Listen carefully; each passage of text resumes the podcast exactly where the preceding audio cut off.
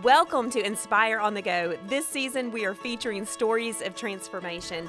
Each person has a story, and we want to celebrate what God is doing in the lives of others.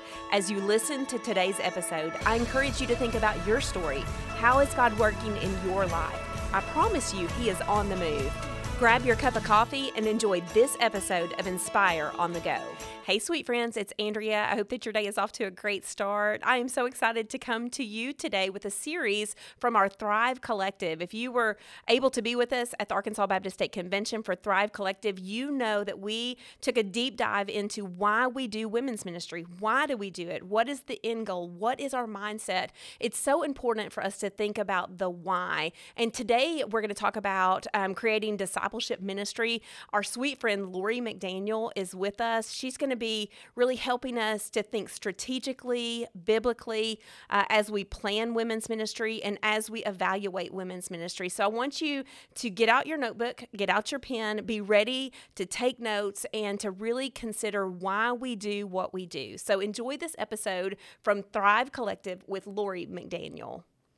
I don't know where you came from. I can tell you where I just came from. So I left yesterday afternoon, but I left in a mad dash like the entire morning had been a dead sprint to get all of these things done. So that was helping my daughter with her grandchildren, or was packing up some boxes because we're getting ready to move, or it was talking with a church member whose husband just got airlifted um, to another hospital outside Northwest Arkansas. So all of these things are happening, but I'm also like looking at the watch, like I've got to get on the road and get to Little Rock because Sherry and I are supposed to have dinner at 5:30.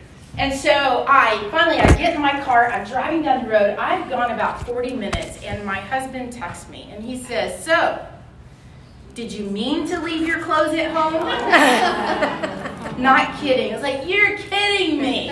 So in all of his sweetness, he says, "Hey, I'll meet you halfway." So I turn around and I go back and I get my clothes and finally Sherry and I we meet up, we have dinner, I go back to my hotel exhausted and I think, "Okay, tomorrow's a new day, right? And so I get up this morning and I go to look at my notes that I keep in something that I can't explain, but it's called the cloud. So it sounds really simple, but it's very complicated. And they won't download to my iPad, which is where I normally teach from. So now I'm frantically like trying to go through, trying to think, what was I teaching today? I can't, I'm too old to remember these things off the top of my head. Like I need them in black and white.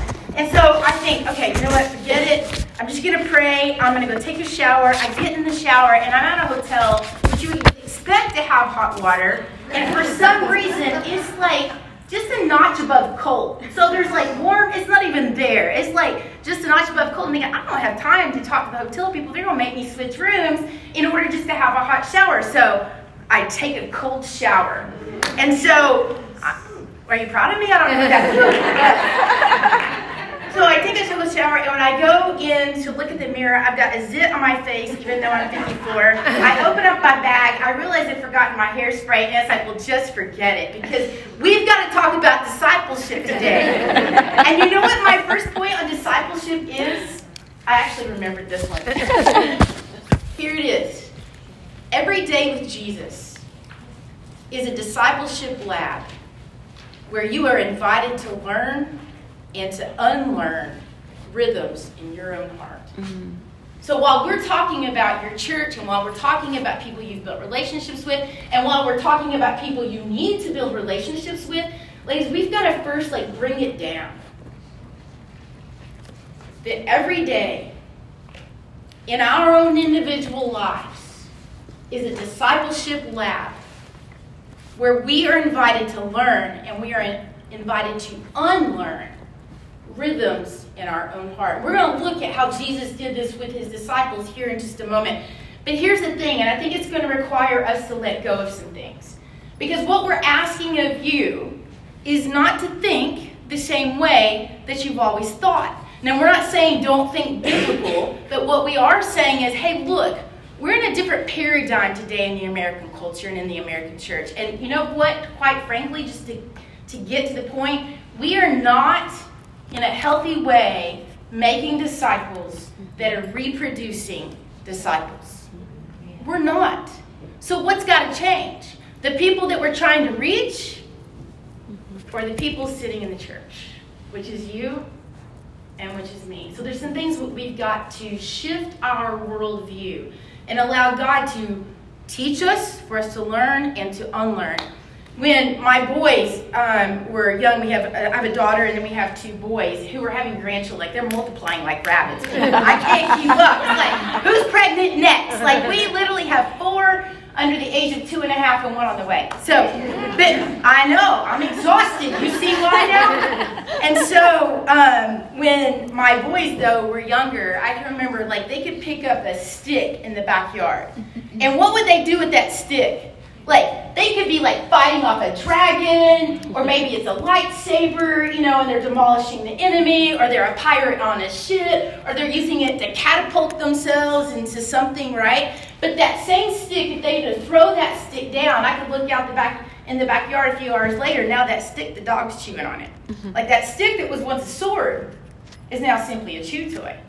Let's wait until that evening when my husband comes home and he's mowing the yard and what's he done with that stick? He's picked it up and he's put it over where the firewood because now it's kindling. Everybody is looking at the stick in a completely different way. Do you remember when Moses had an encounter with God in a burning bush? And God says to Moses, Moses, you're going to deliver, you're going to lead my people, deliver my people out of Egypt. And what does Moses do? Basically argues with God, debates him, right? And so as this debate session is going on, God asks Moses, Moses, what is that in your hand? And Moses says, it's a, it's a staff, or in my translation, I say, it's nothing but a stick, people. Okay, but it's a hmm. staff, okay? And what does he ask him to do? Throw it down. And when he throws it down, what happens to the stick? It turns into a snake. And then God says, Moses, pick up the snake. Now, this isn't necessarily the biblical translation of it, but I think Moses was like, what? like, no, right? But eventually he like reaches down, he picks up the snake, and it becomes a, a stick. What changed? Was it Moses' view of the stick? Or was it Moses' view of God? Mm.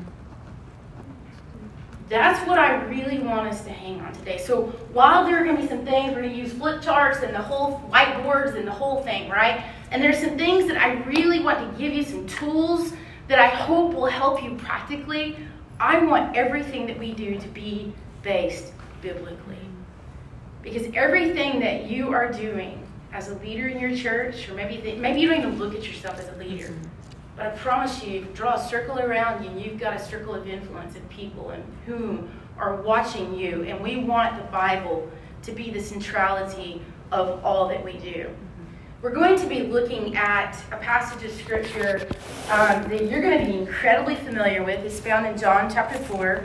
Um, we often call this chapter the woman at the well. And often when we teach it or talk about it, we actually talk about the woman especially in women's ministry circles, because we can really identify with her. Her past, she's got a story, her fears, she's got a little bit of religion, but not too much to know Jesus. Like, we can really identify with the woman at the well. And while we are going to look at her in just kind of a bleep of our session today, we're going to hang out on the edges somewhat of this passage. Where Jesus is taking these disciples, introducing them into a new path in this everyday discipleship lab and we're going to see through their eyes what he is teaching them and how he is crafting them to be the kind of leader that he needs them to be. Because if you notice this, Jesus had this small group of people that he discipled. And when he left, when he died and rose again and ascended to heaven, the movement didn't fall apart. It multiplied and it continued. And so I want us to look at these guys. And here's why. One of my favorite verses is in Mark 3:14. And it says this that Jesus chose them. In some translations it says he appointed them to be apostles. So Jesus chose them, or you could say he called them, however you want to say it, to be with them, or in other words, to be close to them. Why? So that he could send them out to preach. Like literally, it's one of those verses that we probably read it and then like skim right over it. Jesus appointed the 12 so he could be with them, so he could send them out to preach, and then we just continue right on. But we miss the density in those words that Jesus himself, he chose, like he handpicked. Hey, come and be with me, be close to me. I'm going to be close to you. But he had a purpose in doing that so that ultimately he could send them out to multiply this movement that Jesus was all about God's kingdom in his name, in his glory being multiplied in all the earth.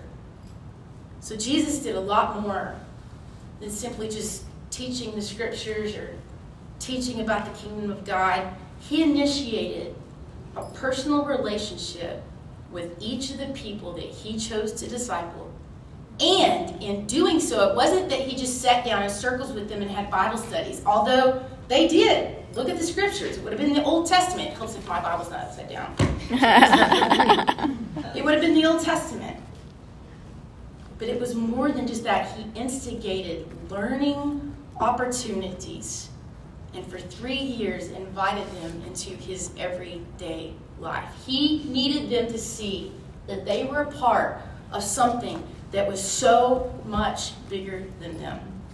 What they are part of, ladies, is the very same thing that we are a part of today. So I want us to begin reading in John chapter 4, verse 1. Again, I know you're familiar with it. Bring it up on your phone. If you don't have your Bible, look on with somebody. I'll try to read slow enough that if you don't have either one of those, that at least you can absorb what the scripture is saying. It says this Now, when Jesus learned that the Pharisees had heard that Jesus was making and baptizing more disciples than John, although Jesus himself did not baptize, but only his disciples, he left Judea and departed again for Galilee. And he had to pass through Samaria. So he came to a town of Samaria called Sychar, near the field that Jacob had given to his son Joseph, and Jacob's well was there. So Jesus, wearied as he was from his journey, was sitting beside the well. It was the sixth hour. Now, these first six verses almost just feel like introductory commentary. But there's really a lot here that we cannot miss. One of the things I really want to point out to you is this phrase in verse 4 that says this He had to pass through. The translation here is not a casual huh, this could be a different path we could take. Like, this was a divine compulsion. Jesus had a moral obligation. Jesus was almost like this constrained duty, this burden within him that there was a different path, and on that path were people that needed to hear. But who has he got with him? He's got the disciples with him, right? It doesn't say that in the verse, first six verses. So, in some sense, if we're not careful, we will almost miss it. We don't see it till later on when he's there at the well and it says that the disciples had gone on to get food. But here's what I want to do I don't want to read into Scripture at all. But I do want you to think about this. What were the disciples thinking? Like, what was the conversation that they were having going through Samaria? Because you know this just from probably your experience in church and so forth, that Samaritans and Jews, like you can't even hardly say those words in the same sentence. This wasn't just a casual playground, you won't be my friend dislike that they had for one another. Like this is generations and history of disdain and tension. If we go to Second Kings, we see how this plays out. Like it tells us, Scripture interprets Scripture. And in Second Kings, it tells us why there is such this animosity. So think of it like this. So you've got David who had a whole heart following after God. Then you've got his son, Solomon, who had about a half heart following after God. And then you've got Rehoboam, Solomon's son, who had absolutely no heart to follow after God. And the kingdom divides. Well, when the kingdom divides, what happens is that Israel is up here to the north and Judea is down here to the south. So you've got Jerusalem and Samaria is up here and Galilee is up here. So almost think of it like they're stacked on top of each other. So when the kingdom divides, Assyrians come in, they move some of the Israelites over to Assyria, and they bring in people from other nations. Now you've got intermarriages, you've got mixed races who are worshiping other gods, and we'll just shortcut it right there. They can't stand one another. And so Jesus says we're going to go this way. Can you imagine what the disciples are thinking? Like the animosity had even mixed into their religious belief system. So they would literally go out of the way in order to get to Galilee. But Jesus is saying, nope, we're going to go straight through. And here's the question I want to ask you is this is why? Why? Here, I'm going to tell you why. Is because Jesus kept the end in mind. He knew that what he was about was a part of a bigger picture, and he was inviting his disciples to be a part of this big picture. And so every day is a discipleship lab where Jesus intends for us to learn and to unlearn some of the rhythms that we have within our own heart. So here's what I want to do. If I were to ask you what the big picture is, like just of the scope of the Bible, you know, could you, do it? And I want to give you just a tool. And I'm going to do it really quickly up here on the board. You can take a picture of it, you can write it down. I'm not trying to just fly through it because it's unimportant, but because so many tools that I want to give you to take back to use with your own women. But we first have to understand the why. Why is it that Jesus is doing this? It's because there's a bigger picture at play. There's because he has an end aim in mind. And so here's what I do is I want to put up a puzzle. Now, I'll tell you this, I've never ever worked a puzzle without doing three things. One, looking at the picture in the box. Does anybody like try to put the puzzle together without looking at the picture of the box? Please say Because that would really be, be talk about nerds. I look at the picture in the box and then I get all the edges out. Right? And I build the frame. And you know what I do the third thing? I look at the picture on the box. and the fourth thing, what are you doing? Looking at the picture on the box. And then you're picking up another piece and you're like looking at what you put together and going, where did and you're looking at the picture on the box, right? Mm-hmm. And so that's how I want you to, in some sense, like imagine God's story or the Bible itself. And so here's what I want to do. Is I want to start over here and let's just call this creation. And again, we're going to fly through all of this. But it says this in Isaiah. Do you know why you're created? It says in Isaiah that you were created for God's glory. Or in Colossians, he says that everything that was created was created by him and it was created for him. So, in other words, you were created for God's glory. But what happened when sin came in was a crisis. And we were separated, it says in Romans, from God's glory. But even then, God made a promise that he would, through Eve's seed, that that seed would be bruised by the enemy, but that seed would also crush the enemy. But years go by, and sin multiplies, and God is grieved that He even created man and woman. And so He sends a flood upon the earth, except for one family, Noah and his family, who eventually God tells them, like He told Adam and Eve, to multiply and fill the earth. But years go by, when we get to Genesis chapter 11, it says that there was a group of people who said, Let's come together. And they all had one language. And let's come together and let's build a tower so that we will not be scattered. Complete opposite of what God said to fill the earth. So we will not be scattered. And it says this let's make a name for ourselves. So what's taking place just in the first 2,000 years of history is that God created for his glory. We sinned and fell short of his glory. And people even continued.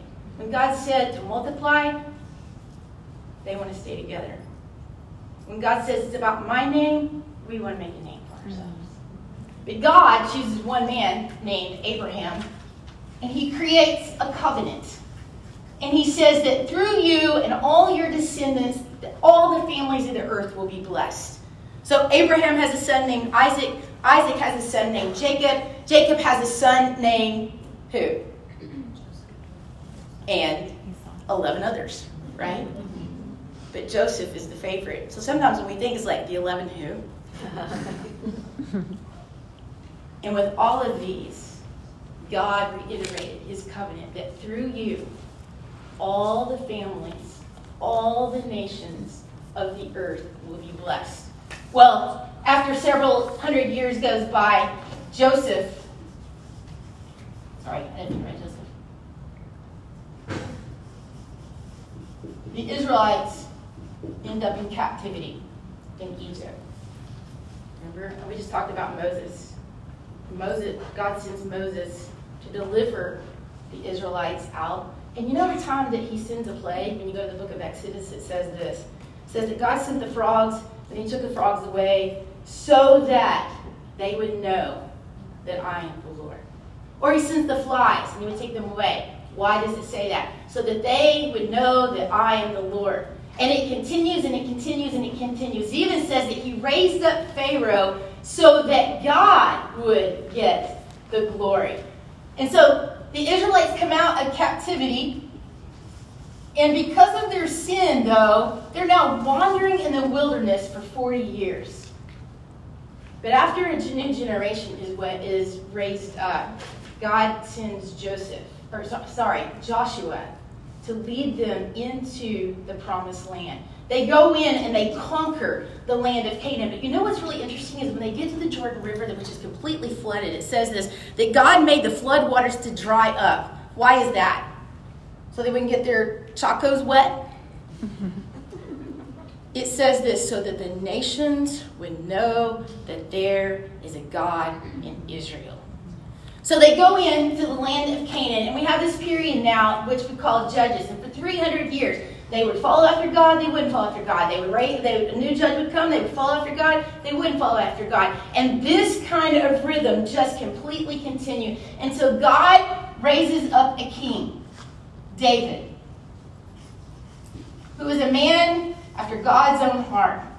And we see the kingdom of Israel now flourishing. We talked about Solomon, we talked about Rehoboam. And then we see this we see that the kingdom divides. But up here, where David is king, right here, do you remember when he goes to fight Goliath? And he says, I'm going to cut off your head. This was my boy's favorite story. I'm going to cut off your head. Do you know why he said that?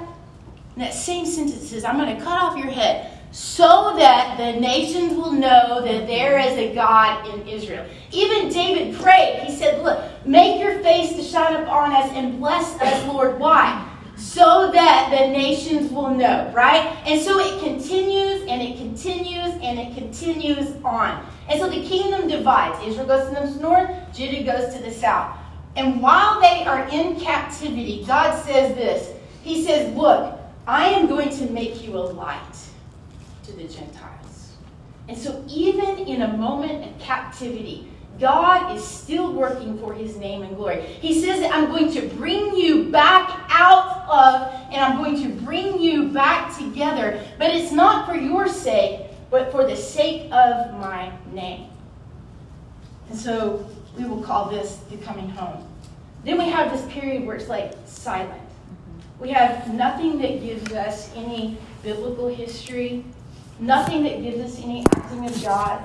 But we see the Greeks come in and the Romans come in until one night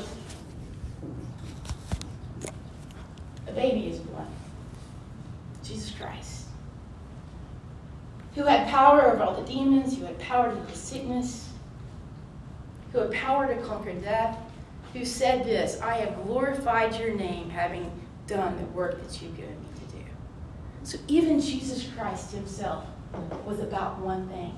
He told his disciples this. He said, Listen, before he ascended into heaven, he said that this message, forgiveness of sins and repentance, will be proclaimed to all nations, and then the end will come.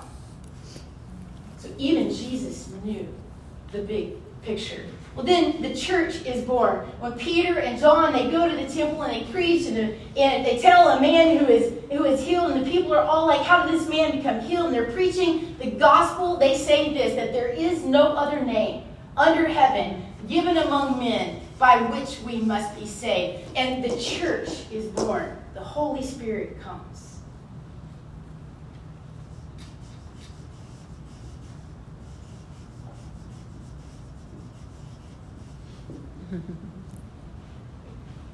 You're here. I'm not just telling you a soundbite version of children's stories that we teach in Sunday school class. Like, this is what we're a part of. We are a part of a bigger story. And there is a time when Jesus will come again. And what will we be doing in heaven? But all nations and all tribes will be giving glory to God and lifting up and exalting his name. You want to know what we're a part of? This is what we're a part of. Why are we making disciples? Because this, we are a part of a bigger picture that is immeasurable and it is biblical and it is critical and it is radical, but it is possible and it is historical and it is eternal. Hmm. That is what we are a part of. So even Jesus knew it was for the sake of hmm. His name and his glory. So, why do I say all that here to get in John chapter or chapter 4, the first few verses? Because when Jesus is taking his disciples on this path that he must go through, he's got a bigger picture in mind. He needs his disciples to learn. He needs his disciples to unlearn. And so he is disrupting their normal path and implementing a strategic one. When you are thinking through the people that you are discipling, when you are thinking through how you're even going to lead your women's ministry, and all of the things that you could possibly do from scrapbook nights to progressive dinners to all the video Bible studies, here's what I want you to think. What is the aim? What's the aim? We are aiming at God's glory and God's name, right? How are we going to make this in all the earth? By making disciples? Jesus said to his disciples, As the Father has sent me, and so I'm sending you. So, all the things that you're doing out here, I'm just going to write activity, and you can fill in what it might be out here. Activity. Is it hitting the aim? Or is it just peripheral activity that creates busyness but is not advancing the kingdom of God by creating disciples that are multiplying and reproducing more disciples? And it's not necessarily that these activities are inherently bad, it's simply that they aren't hitting the target.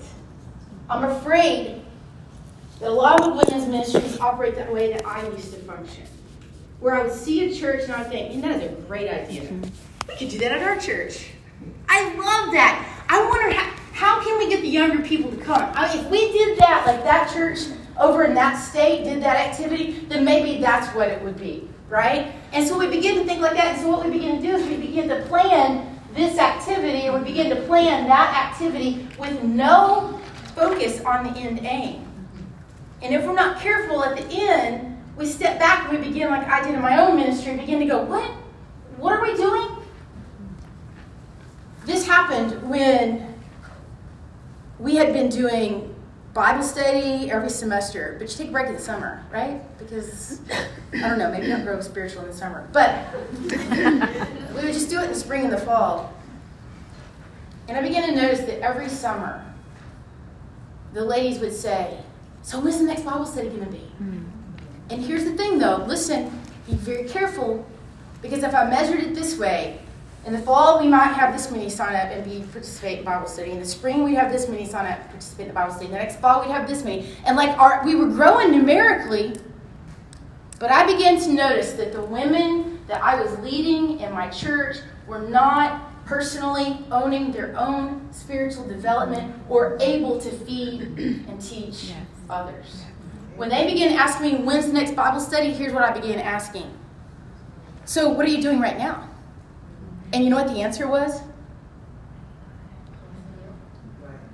Nothing. Nothing. So I disrupted the path that we were on, mm-hmm. and I began to take our women down a different path. And we started small. It was almost like we were starting all over again. All right, let's pick up with our story here. You're good. Oh, heck. You're good. Just keep going. Can I say heck? I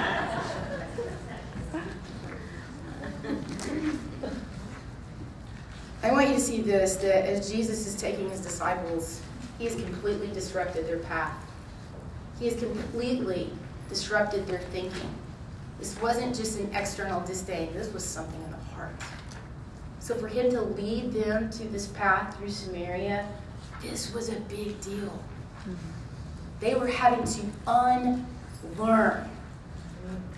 They were having to dismantle some religious scaffolding that had been propping up everything that they had been thinking. And if I could just be very blunt, because I'm going to blame it on time, we need the same thing to happen in our churches. And since I'm talking to a group of women, I'm just going to say, let it begin with us. Mm-hmm.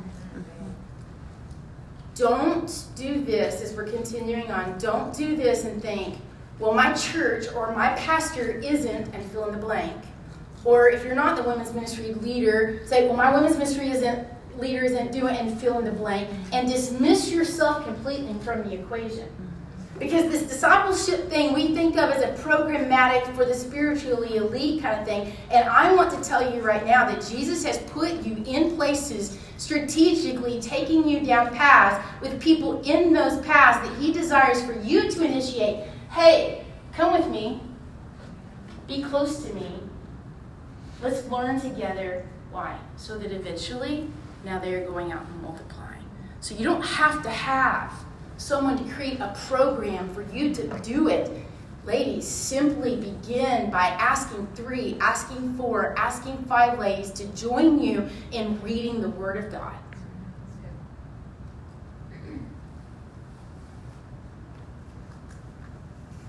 I'm trying. I'm trying to figure out what I want to pick up and skip. You don't have to. Just keep going. Let's uh, let me let me say this as uh, Jesus is, is now Samaria. Let's pick up in verse seven. A woman from Samaria came to draw water, and Jesus said to her, Give me a drink. Where were the disciples? For they had gone away into the city to buy food. So the Samaritan woman said to him, How is it that you, a Jew, ask for a drink from me, a Samaritan woman? For the Jews have no dealings with the Samaritans. Here's the thing Jesus had disrupted the disciples' path, but now he is disrupting and interrupting her path. She wasn't pursuing Jesus. She didn't go to the well for something of eternal substance. She just came for temporal satisfaction. But she, he, Jesus is now, and you know how the conversation goes. Jesus is now instigating a conversation with her that he's going to rearrange the landscape of everything that she has now been thinking. Five times she argues with Jesus, and each time Jesus is right there with her. And she says, How is it that you, a Jew, a Samaritan, right? Like she's debating him. And even the way that this is phrased, it's almost phrased that we would even drink out of the same dish. Like, we don't do that. But Jesus tracks with her every step of the way. He converts this conversation that he has with this woman to a spiritual conversation. No longer is it just simply about the surface stuff about water. He's converting it to a gospel conversation when he says, If you knew, in verse 10, the gift of God and who it is that's saying, Do you give me a drink? You would have asked him, and he would have given you living water. And what does she do? She debates him again. Oh, you've got nothing to even draw water with. And it continues, and Jesus continues with the intrigue and says, Look, everyone who drinks this water will thirst again. Whoever drinks the water that I give him will never thirsty again. What does the woman say? I want this water. Right? So he has caused the intrigue. He has taken a surface casual conversation and he has flipped it to a gospel conversation. Here's what I want to know. Because what's about to happen here is this woman's life is about to be changed. But he knows so much about her. And so what I want to do is I'm going to take, uh, Sherry, yep. you put this on really fast? I'm going to ignore these on the floor.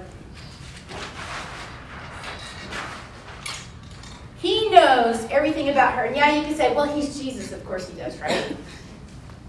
Here's the question I want to ask you Who is it that you are reaching? Can everybody see? Who is it that you're reaching? Who's coming to your Bible study? I want you to put a label on it. Like, think about it for a minute. Is it the older generation? Is it the younger generation? Is it those who have been in church for a really long time? Is it not people who are nominal, like they've been in church forever, but they don't really know anything about the Bible? Like, who is it that you are reaching? Can you put a label on that group? And let me ask you this do you know what their needs are?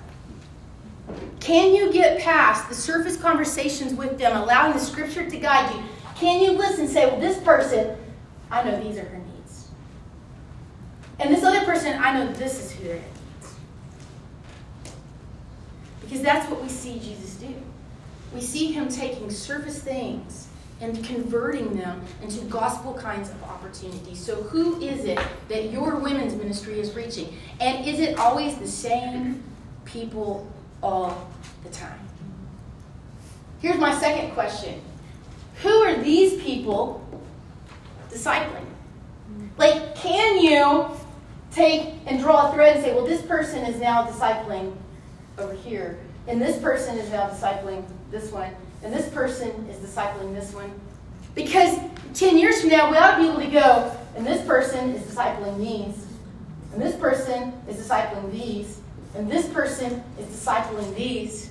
But if we look at this and we're looking at the people, the sheep in the corral in our own church, and all we're doing is moving the sheep from one corral to another, we're not reproducing sheep. And so we've got to stop and ask some really hard questions. They're not complicated questions, they're just hard to answer. But it's going to require, require some humility, it's going to require some honesty. So, who are you reaching? Do you, do you even know who they are? Like, do you know who their needs? So, when Mike and I, we were missionaries, we had to understand the culture, we had to know the language, we had to know the way people thought. Why? So you can contextualize the gospel, you can speak it in a way that can be heard and ultimately received. So, who is it you're reaching? Are they discipling others? If not, then you have to ask this question Why? Why? Followed by what needs to change? What needs to change? As Jesus goes on having this conversation, it even flips to her religion, what she really believes. You know, I know that there's a prophet, and he's going to tell us all of these things until Jesus finally reveals and he says, I'm the one. Right? And what does she do? She runs back to her village. About that time, the disciples are coming up on the scene. And this is absolutely my favorite part of the entire story. It says this Just then the disciples came back, and they marveled that he was talking with a woman, but no one said anything. Like I could just imagine the jaws are dropped, they're dumbfounded, they're speechless. Nobody said, What do you seek? Or why are you talking with her? Verse 28, so the woman left her jar, went away into town, and said, Come and see the man who told me everything I ever did. Can this man be the Christ? And they went out of the town, and the whole town was coming to him. Meanwhile, the disciples were urging him to do what we all do when we feel uncomfortable and we don't know what to talk about. We go to food. Has anyone brought him something to eat? Because they're urging him to eat. And what is he saying? He's saying, I have food that you do not know of. Don't lose sight. Yes, the woman is, her story and all that is taking place, but don't lose sight of the experience of the disciples here. Because this is a whole new paradigm for them. And what Jesus is trying to get them is this stop focusing much on that which matters the least, which at that moment was food. And start focusing much on that which matters the most, which was this woman who is now going back to her village. He then continues on and he begins to give these proverbs. And he says to them, uh, let me see what uh, passage is found. It says this in, in 35. He said, Do not say that there are four months and then comes the harvest. It's a proverb. Kind of like we would say, the early bird gets the worm. Look, I tell you, lift up your eyes. See that the fields are white for harvest. Already, one who reaps is receiving wages and gathering fruit for eternal life. So the sower and the reaper may rejoice together. For here the saying holds true one sows and another reaps. I love this. I sent you to reap for that which you did not labor. Others have labored, and you have entered into that labor. In other words, boys, sit down. You got a front row seat. Look up. See the harvest? I believe that the harvest that they were seeing were likely the townspeople that says that were coming mm-hmm. toward them. And he's saying, Look, you're about to reap, you're about to participate that which you didn't sow. We are a part of a story that other people have participated in sowing. How did you come to know Christ? Someone told you. Well, who told them? And who told them? And who was it that told them? But let me ask you even a harder question. Who is it that you are now telling? What I love about this story and the woman is that the story didn't stay at the well. Jesus became her lead story. It wasn't about her past. Yeah, meet the man who told me everything I ever done. Her past was a springboard to him. But she became the lead, Jesus became the lead story. And she goes back to the village telling, hey, come, come, come meet the man. Come meet the man. The women that you are teaching, the women that you are discipling, when you're gathering together in groups, when they're going out with their friends, do you know what story they're telling? Do they know how to tell a story? Do they know how to sit with a woman over coffee like Jesus was sitting with a woman at a well? And to be able to convert a surface conversation to a gospel one? I was taught mm, several years ago how to convert the gospel or a conversation into a gospel conversation in about 30 seconds using your own story. Here's the thing when I say use your own story, immediately, many of you are going to go back to, uh, well, when I was eight and I was at Siloam Baptist Camp and my friends, we were throwing rocks in a creek. And, and, like that, that is where you go. But here's what I want to know and why I started at the beginning with every day as a discipleship lab, where Jesus is teaching us things that we need to learn, things that we need to unlearn, is because that's where you start. So, a personal example um, months ago, I was struggling with depression. But it's not like one of those things that you like hang a shingle, like tag around you, and you walk around going, I'm depressed, you know. You're meeting with people, especially when you're a leader, you're meeting with people and you're putting it aside, usually. And you're listening to them and their story. But as I would, I began to realize, you know what, Kim and I could be sitting down, we could be having coffee, and all I had to do was ask her some questions, like, what's going on in your life? She'd be telling me about all the crazy. So how are you handling with all the crazy? Like, like is it hard? So what do you do when it's hard? Like you're getting a little bit deeper and a little bit deeper, a little bit deeper. Like Jesus had the conversation on the surface and then went deeper and then went deeper to even her sexual relationships. And so Kim may be telling me about, I don't know, how hard it is. And we don't have the same circumstances, but man, the emotions and the thoughts and we pretty much all kind of battle the same things. And so I could simply just say it to Kim, man, Kim, sounds really tough. You know, I've been going through a hard season myself, struggling with depression. Man, still, like every day, I'm still attempting to find time to meet with God in Scripture. I read this verse today. It said, Bring my soul out of prison, that I may give praise to his mm-hmm. name. Do you have a story like that?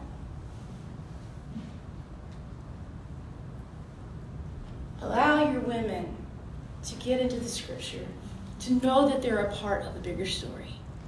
Teach them how to then begin to identify people around them, including the ones that aren't on the path that we normally take. So, who are you not reaching? And teach them, equip them in a fresh way. The Roman road is great. All of the evangelism tools are awesome. People want real life people and real stories that they can identify. And they want to know that this thing that you're reading right here, this book that you talk about at your church all the time, that they're never going to dare to come to, they want to know that it's really real. Does it really work for you?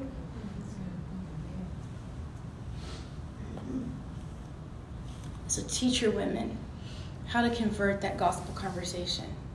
It can be anything. It could be marriage, it could be divorce, it could be parenting. Do you have a story like that?